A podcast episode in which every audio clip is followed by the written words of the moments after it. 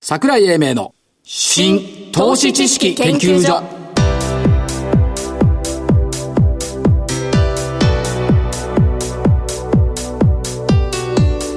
この番組は一般社団法人日本 IFA 協会の協力でお送りします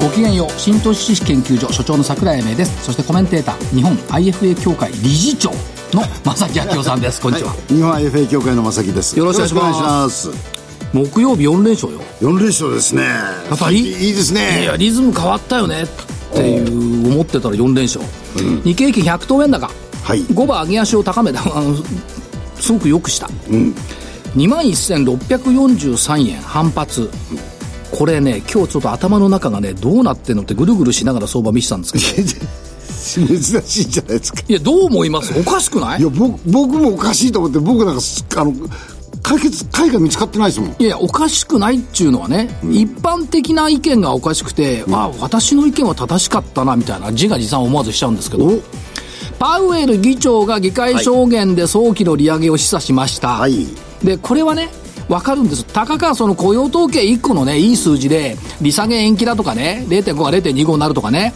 そりゃないだろうと製造受注だとか ISM 製造業を見てたらね良くなかったんだから、複数の指標を見ればまあ利下げの方向でいいこれはこれでいいと思うんですよ、はいただし利下げを受けてニューヨークが上がったここまで許す、はいところが、利下げをするっていうことは当然円高になるってことですよね。はい107円台まで入ったドル円を見ながらですよ、株が上がってるって今まで言っていた円安株高論ってのはどこ行っちゃったんだよっていうのがね。ということですよねでしょだから、今日は円高株高という30年前に本来の姿であったここにね、ようやく戻った。おおしかし、それでいいのか、このマーケットはっていうね、今まで円安株高だって言っていたのが、これ違ってんじゃないのという短所に、ねなる気がするんですよ。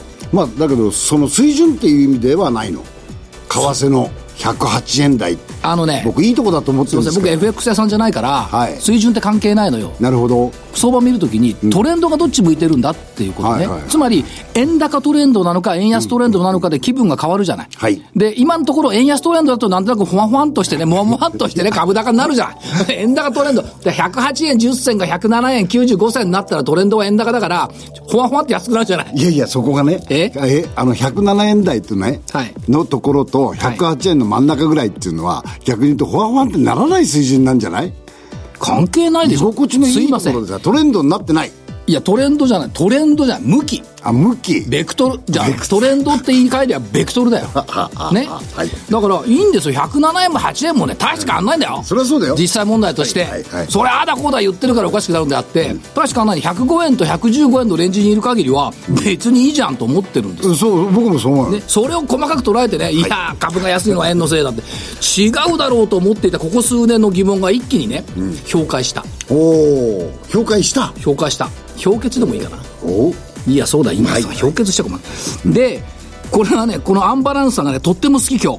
あそううん、どう好きじゃないいや僕はもう混沌としちゃって好きにもなれないいや、だから今までね、まあ今年でもそうです。ここ3ヶ月ぐらい、為替が円高傾向にあるから株はニューヨークに比べて上がんないよねっていうね、この議論を真っ向から否定してくれた今日の動きの木曜連4連勝は、とっても好き。おおなるほどそういう解釈ねそうつまり、刹那的な解釈ばっかやってっから、こういうことが出てくると、ついつま合わなくなるんだよはいそうですよね、もっと長い目でねやっぱ見なきゃいかん、はいっていうことですよねでただ売買代金が1兆そうなんだ7845よ億円、ねえ8日連続の2兆円割れはいもう一個びっくりしたのはバンダイナムコだ ねどうして千代券の代わりにバンダイナムコが225に入るんだってものすごいいやーやってくれたね日経さんって感じいやどうしてなんでしょうねね説明求められないからいいよねうんこうしたんだって言ったら終わりですもんね、というところでまあ麗しき木曜日はいですよいいですね麗しき木曜日うん、だからやっぱ木曜がプラスになれば相場は変わるっていうの変わってきたもんねうんいや僕あのー今度13日、はいあの桜井さんに出てもらうじゃないですかセミナーに、ええこれのねレジュメを昨日拝見して、はいこれもちょっとびっくりしたんですけどね当たり前ただ言ってんじゃないんだからいやいやいやいちゃやんいとや考えてんねよ私もいや考えてあれでもってシナリオが書けそうだなと思って、もうかけるでしょですよねうん、と思いますけども、ただあれですよね、あの、需給のところの最低算は、これは5000億でしょいや だけどまだ。売り算9500億だぜ。はい。これ、需給カラカラっていうのはずっと続いてますよねま。だ続きますね。これ。信用もそうよ。信用売り算9550億円ってこれ1兆円近づいてんのよ。はい。信用改ざん算。これ2兆1112億だよ。えだから、これも2倍ぐらいでしょえ。ですね。これもカラカラ、っていうところを見ていくと、まあ、ちょっといいところになってきた。でも逆に考えると、はい転換点近いってことですか今の理屈でいくと。そうよ。ですよね。そうよ。だから9月高値って言ってんじゃん。9月から10月って。おうなるほど。そのサマーラリリーになるのはどうどうかしてませんが、9月から10月に高値を取ってくるっていうシナリオ、崩れると困るのよ。 崩れると困るのよ。言い言い切ってんだから。ー。わかりました。 では、はい。先週の振り返り。はい。ゾウさん、はい。 33、4443、6000コロ20円から5800等円。そうです。ババツだ言ったじゃん。IPO 銘柄は3ヶ月待ってからだって。でもね、この中見たらね。な IFA とかさ、重々しい名刺くっつけてる割にはさ、こんなさ、IPO で踊るような銘柄出す踊るんじゃないですよ。これは長期的に見ていく銘柄の中に一つ入れようと思ってる。いいですよ。長期的に見ていただくのはいいですけど、はい IPO から3ヶ月から半年経たないと、経線でさえできないんだよ。ね、経線見ないですもん。一応流れ見るじゃん。中身です。そんな最初の人気のところに乗っていくなんてソフトバンクの通信子会社買うようなもんだよ。やめてくださいよ。似たようなもんじゃん。一緒にしないでください。さんさん怒るわね、そしたらね一緒にしないでくださいうんでも、3ヶ月経ってから見たいね。はい。アリさん。サムティ、1673円から1739円、丸。丸。 NTT でびっくりしたもんだ。い5184円から5200円、丸。そう。先週から今週にかけては NTT とかさ、NEC とかね。いや、任天堂だそうですよ。そう。昔の名前で出て、出ていますの、皆さんが頑張ってくれた。ですね残念だったのは先週、先週木曜日にセミナー行ってきたグレーステクノロジー。はい6541。2654円から2571円。うん。これ×だ。はい。で、まあ、丸がでも2つねありました。すごいで、ですね今週の銘柄。はい。えー今週はですね、一つです。えっ、と、私は、えっ、と、明治ホールディングス2269です。あの、えーこれあの、まあ、我々がよく見てるあの中継、ええ中継三、三段構えの中継っていうのがいいんですよ。2020年まで、23年まで、26年まで。この中継でもって、えー日本のおこの食品文化をはい海外に打って出ようとはいということで、えっと、ROE10% 以上を目指すということと、海外の売り上げを20%ぐらいにしたいと。いうことと、営業利益率も5、6%ぐらいを維持したいとはいいうことで、非常に目標高いんで、面白いかなって。もう一つ隠れたネタなんですけど、はい豆乳ブームになるんじゃないかと思って。豆乳。買って、夏買って挑んでればだって、いや、健康第一。豆乳だけはダメだな。豆乳。豆腐は食えるけど豆乳はダメだな。ダメでしょええ嫌いでしょ、ええうんで、僕好きです。本気で作れ、明治ね。はいわかりました。えーっと、一つはウェルビー、6556。ウェル日ビ経、ーはい日経のね、ネクスト1000で ROE が3年平均一番高いっていうの載ってましたけども、出てましたねはい障害者支援っていうのは、やっぱりこれ、拡大基調にあというのと、3月期最高こ、最高飛行支援見通し。はいというところを見ると、ウェルビーね。はいそれから、えーっと、7035、アンファク、アンドファクトリー。はい。漫画アプリと、これね、いろんなことやってるんですよ。漫画アプリと IoT を使ったホテルの企画開発。つまり IT、IoT をどんどん使っていくっていうことと、スマホアイディアカンパニーだね。スマホを使ってもホテルなんかでもね、使えるようになってくるということと、電子書籍っていうことで見ていくと、ちょっと面白いなっていうふうに思って、今、明日決算発表だったかなあ、明日ですか、失敗を恐れない、まずやってみる、妥協しない、気を配るというバリューがね、これ日本経済の新たな倹約になるんじゃないかなと。これや、まずやってみるっていう会社って意外に。。いいのよいいですね。いいのよ。それから、もう一個、3929ソーシャルワイヤー、先週火あか火曜日出てもらったんですけど、番組に、プレスリリースの配信代行とレンタルオフィス、ビジネスプラットフォームの創造っていうのがキーワード。なんかバラバラに見えるようだけど、キーワードで繋がってるのよ、これ。あ、そうなんですか、もうこれも面白い。あとね、じゃあ明治で来るなら2267ヤクルト。お乳酸、糖尿よりはヤクルトの方が美味しくないかい いやいやいやいやいやいや。乳酸菌。ヤクルト球団設立50周年だよ。今日記念の、記念の試合があるから神宮球場行くの。あ、なるほど。これから。はい。雨降ってっけど。雨降ってますね。ということで、以上の銘柄でした。了解ですこの後、ゲストのおご登場です。 「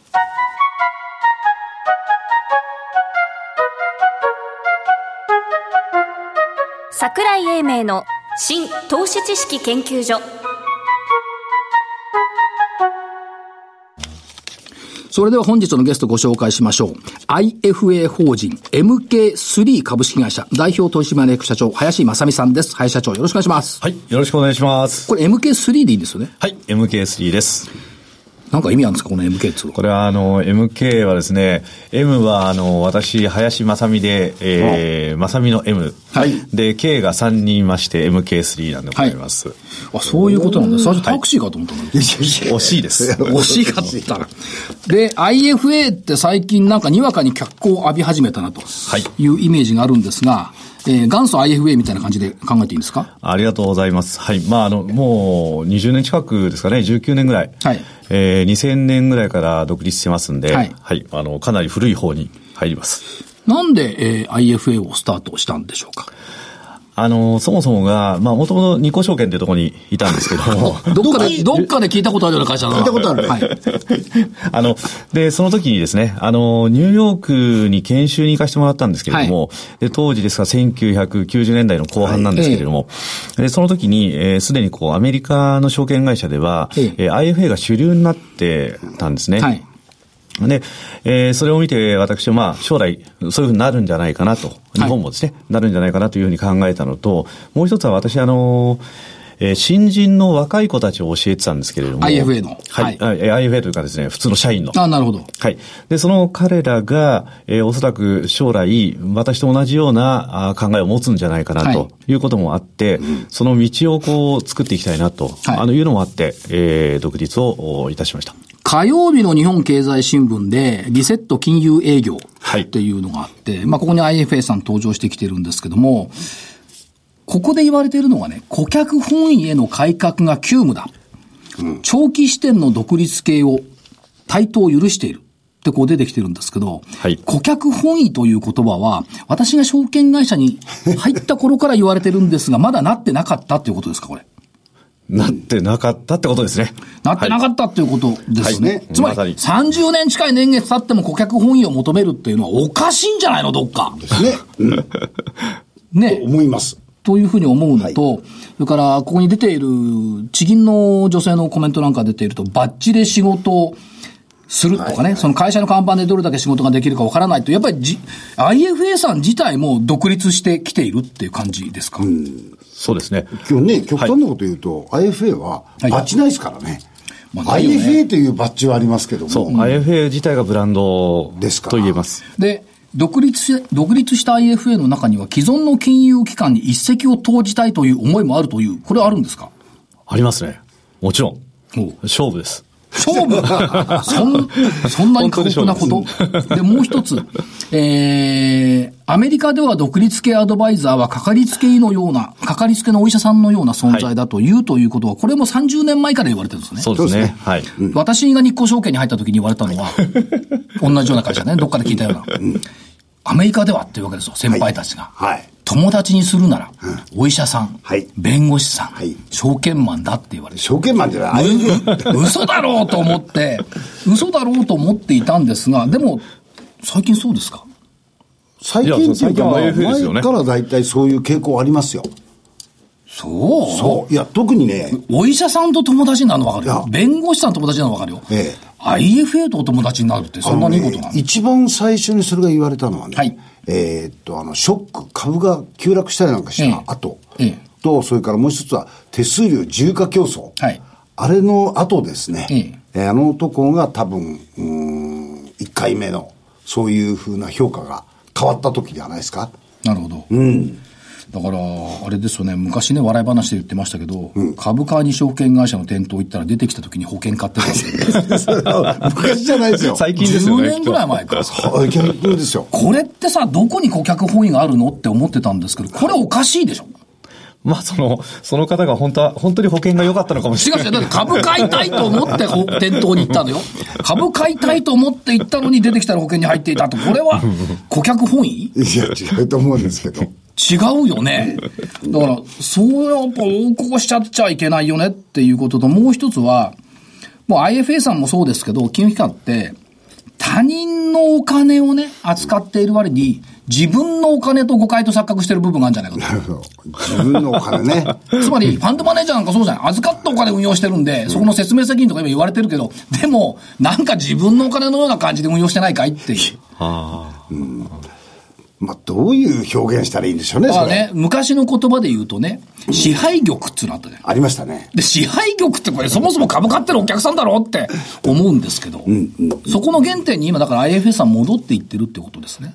え、基本的な。原点、あのそのまともな原点に、ね。えそうです。あの、まともな、あの、まあ、顧客本位というのはかっこいい言い方ですけれども、はいお客様のために、あの、やっていく。そうであすねの、まあ、当たり前のことですよね。はだい。からそうやって考えていくと、一番優先順位が高いのはファンドマネージャーではない。ないです。。ね。それから銀行で言うと融資の担当者でもない。はいやっぱり個人だろう。はい。ということですよね、IFS さんの。だと思いますよ。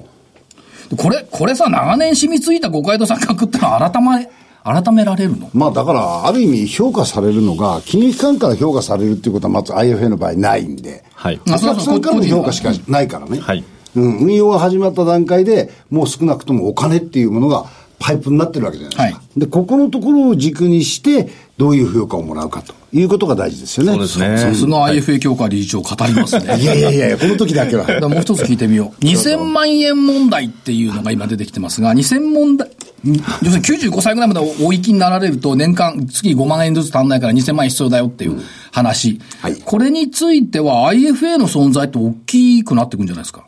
大きいですね。あの、基本的に IFA が一番いいのは、そのお客様が95歳になろうが、100歳になろうが、一緒に、一緒に入れることですので、で、ですからしか、も IFA 先死んじゃったら困るよね。だから健康管理に気をつけてるんですけども、ええ あの、お客様の健康にもあの気をつけるんですけども、あの、そういうことを考えていくと、まあ、あ2000万がいいか悪いか別にしまして、はいあの、少ないお金でもこう積み立てていったりとか、はいあの、丁寧にやっていけば、あの、十分、あの、暮らしていけると思うんですよね。はい。はい。そういった面では、あの、IFA が一番、あの、強みがありますよね。だから、お金に稼がせるっていう発想って割とこの子にないじゃない。ないですね。自らなんとか労働して汗水垂らして稼ごうっていう発想はあっても、はいお金に稼がせようっていう発想が根付いてないから、そこをまあいろいろこう管理してくれる IFA っていうのは、これからの立場としては強い。はい。まあ逆に言うと、あの、資金運用する前にね、はいあの、口座を作る前に、はいお金のことについてもう少し勉強する機会が多くないとダメですよね。そうですね。いきなり言ったらば、口座作れって言われるよりかも、いや、その前に勉強することあるでしょうと、いうことだと思うんですだよねか。らさ、そうやってみんな勉強が好きなんだけどさ、一般の人は勉強嫌いなんだよ。いや、そう。おっしゃる通りですいや、もっいとや、そうじゃないんだよ。からもっと本当に嫌いなんだよ。楽して儲けたいんだかいら。や、だから、もっと簡単に、そういうことがわかるような。だから、業界は、お客さんの勉強が足りないとか言うけど、しないんだから無理なんだよ。なるほど。でしょ、今まではよ。今まではねで、。それを無理やり勉強だ勉強だとか偉そうに言うから誰もよ寄ってこないんだよ。だからもっとわかりやすい方法を考えればいいと思うんですよ。そう。だから一緒に考えようとかね。そう言やいいのに、はいい、や、金融哲学だとかねいやいや金融の勉強だって誰が勉強する休みの日に忙しいのに。そう なるほど。だからそこがね、あの、おこがましいね。だから業者の方が。一緒一緒に勉強しましょうと。勉強しなくていいの。一緒にやりましょう。やりましょうね。例えばこうなのかな、シミュレーションで遊んでみましょうとか言えばさ、またその気になるけどさ、あそれも確かゲームやりませんかとかね、そんならいいけど、ええ勉強しましょうっていきなりアンブレラ理論とかね、読んだってわかるわけそれはわかんないです。資産の分散とは各々くしかじかでね、株式の原点はこうだよ、利潤証 券だ。そんなこと勉強して何の役に立つの、だから株はこう買うんだとかさ、はいそういう方が必要でしょはい。どうですかあの別に会社の先輩だから言うわけじゃないいけやどい。やいや、もうあそそれをアドバイスするのが、おお客様ができない勉強を、その、我々がやってですね、あの、それをアドバイスするのは我々の仕事ですから。いや、だからさ、そのなんつうの、勉強っていうかさ、紙の上のどうのこうのっていうよりもさ、例えばゴルフが下手だったらスイング教えてもらうじゃない体で覚えるみたいなことをやったらどうなのよって話。だからもう少しね、あの、なんていうんですか、対話ができるね、ものが必要だろうと思うんですおよ。話ししましょうねお。話ししましょう。昔証券会社の人とは絶対話したくないって言ってばっかりだったんだけど、からお話ししましょうで、お金貯めたいのよって、じゃあ何年かけて貯めたいのっていう部分のところからね、お話ししないと ダメだとさ、思広告のキャッチコピーでさ、お話ししましょうっていうの使ったのよ。う。おう。話したくないって言われたもんね。話したくない。 いやいやいや。今は違うと思うよ。今はね、お話し、誰もしてくんない。寂しい。ですよね。寂しいでしょ、みんなきっと。いやね、寂しい。 コールセンターなんか結構電話かかってくるらしいですよ。そそれ寂しい、寂しい方が本当にですね。いや、寂しいっつうか、いろいろ、い本当にろいろ知りたいからかかってるんですよ別に無駄話してるわいけじゃやないいや、だからそういうことですよ。でそうやって考えていくと、やっぱり実践的なところで会社見に行くとかね。ねまあ別に取引所見に行ってもいいんですけども、で、お金どうやって増やすんだっていうのが必要なわけでしょ、だから僕ね、あの、ライフプランとかすごい嫌なのよ。え なるほど。 IFA さんはライフプランはあんま立てないんでしょいや、あの、立てないこともないんですけど、立てるあの、それよりも、実際のその資産運用の方が、しあの、まあ、メインになりますんで。でしょ、はい。あれね、ライフプランってさ、ライフプランナーとかいるじゃない、いますよ。 27歳で結婚するって誰が決めたの いやいやいやいや。で、5年ごとに車買い替えるって誰が決めたので、3年経ったら子供生まれるそんな風になるわけないじゃん。違う違うあれは希望を聞くためのネタですから。そう考えますかって言えると、いや、考えませんと。私は35って言ったら、じゃあ35に持ってくるんですよ。おーそういうことですよ。その通りになるのいや、ならないです。ならないだけど、それを軸にしたときに、お金ってこのくらいかかりますねっていうのを立てる。あのね、ライフプランを立てる人々を見たときに、これは信用できないなと思った。 ライフプランとマネープランというのを立てる、立てるのが一つの。いや、マネープランはわかる。マネープランはわかるよ。でしょマネープランは、まあ、相場というものを相手にしてますけども、そうはい自分の考えが入るじゃない、ライフプランは無理よ。いくつでリストラされるのでわかんないもん。わかんないですね。うん。それをさ、割とも分かったようにさ、80歳ぐらいまでさ、自分の人生ピチッと決めてくれるわけよ。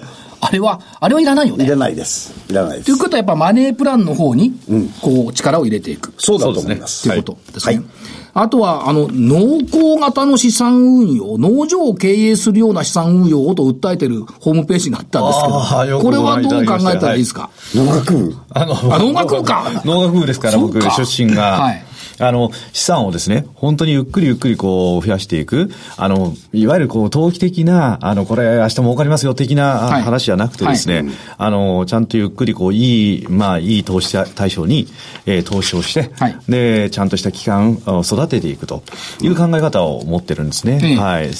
ということはやっぱり時間というのは大切だそうですね。はいと。いうことですよね。時間を利用して、あの、安定的に、あの、考えていくわけなんですよね。だからそういう意味では、そのさっき言ったお友達っていうのがね、はいその別に資金運用だけの話じゃなくって、別に、いいよね、たまにゴルフ行くとか、はい。そういうお付き合いの中から出てくるって、別にお医者さんのゴルフ行かない人いないもんね。そうですねいるだろうし、弁護士さんとも行くだろうし。で、あの、さっき桜井さんが言ってたアメリカの IFA っていうの話あったじゃないですか。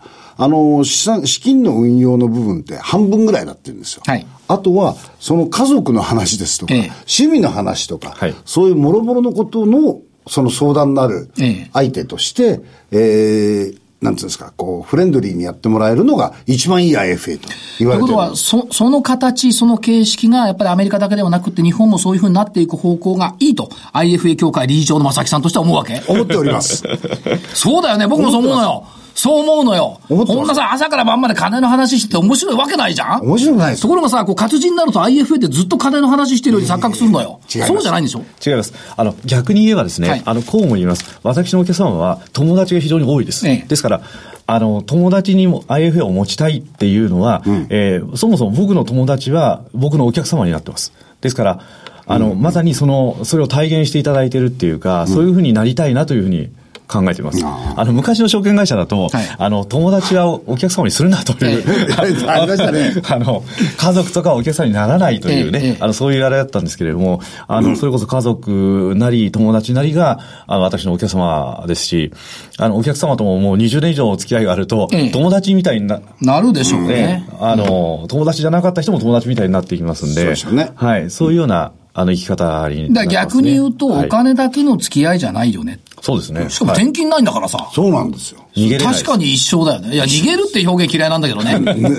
ななんで逃げるのって、逃げなくていいと思うんだけど、やっぱり、永遠のエターナルな関係が築けるっていうことですし、ガチガチに朝から、今日の日経はこれでこうですよねっていう話じゃないもんね。ないですね。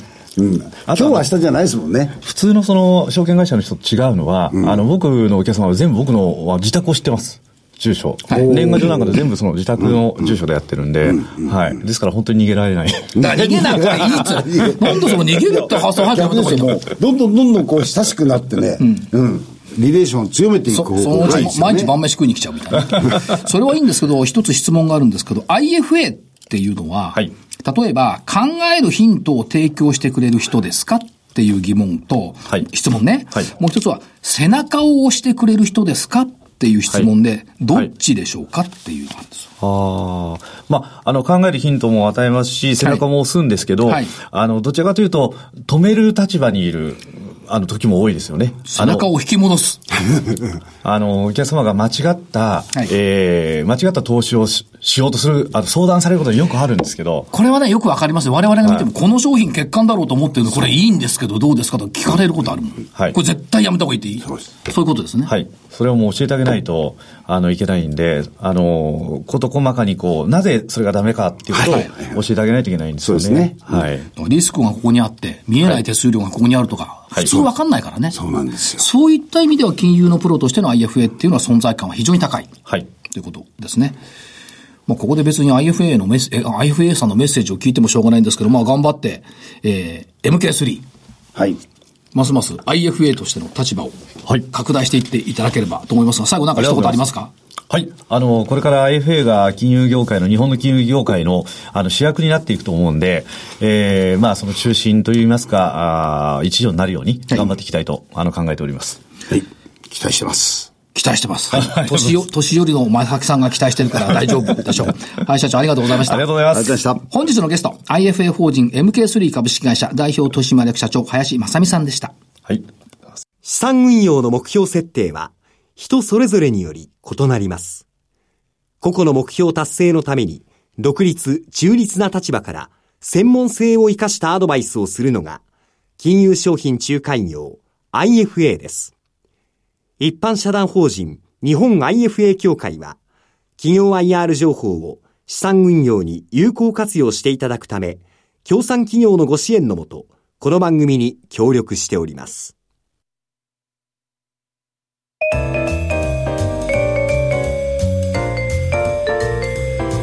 桜井英明の新投資知識研究所。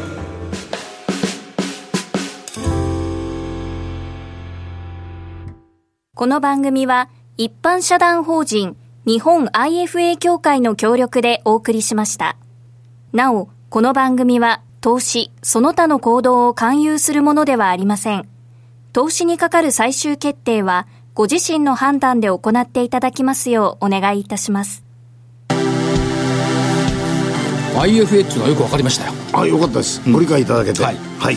で、えーっと、セミナーのご案内。えーそうです。 1月、1月、7月13日土曜日で、今週の土曜日ね。土曜日です。えー13時からあー東京丸の内の AP 東京丸の内日本生命丸の内ガーデンタワー3階で、はいえー私の講演会と企業 IR セミナーということで、参加企業はメディカルデータビジョンとフロイント産業、いこの2 2社社ですねはいあとは私のお株式見通しそうですいや桜井さんのあのレジュメにいただいた「ソサエティ5.0」ですとか「スーパーシティ」とか「量子コンピューター」はい次のテーマの目白押しですねこれこれねやっぱりね株考えるときに国の政策っていうのを見ながらねですよ見ねていかないといけないっていう部分はあるんですよね、だから、ですよねあちこちねミツバチのように飛び回るんじゃな くてね一つのテーマをじっくり追いかけるっていうことは、それはゴルフに集中するよりも必要なことではないのかなとですねいうふうに思っていますこのテーマでもってシナリオを解説していただけるといいですね大変なのよ大変ですそけどの後肉でも食わしてもらおうえー、おあ申し込みまだあ席あるんでしょありますえー日本 IFA 協会ホームページからお申し込みいただければまだ間に合うと大い丈うこ夫とでですす。はいということで、えー新投資知識研究所本日この辺りで失礼します。お相手は、えー所長の桜井英明そして日本 IFA 協会の正木明夫でしたそれでは来週この時間までごきげんよう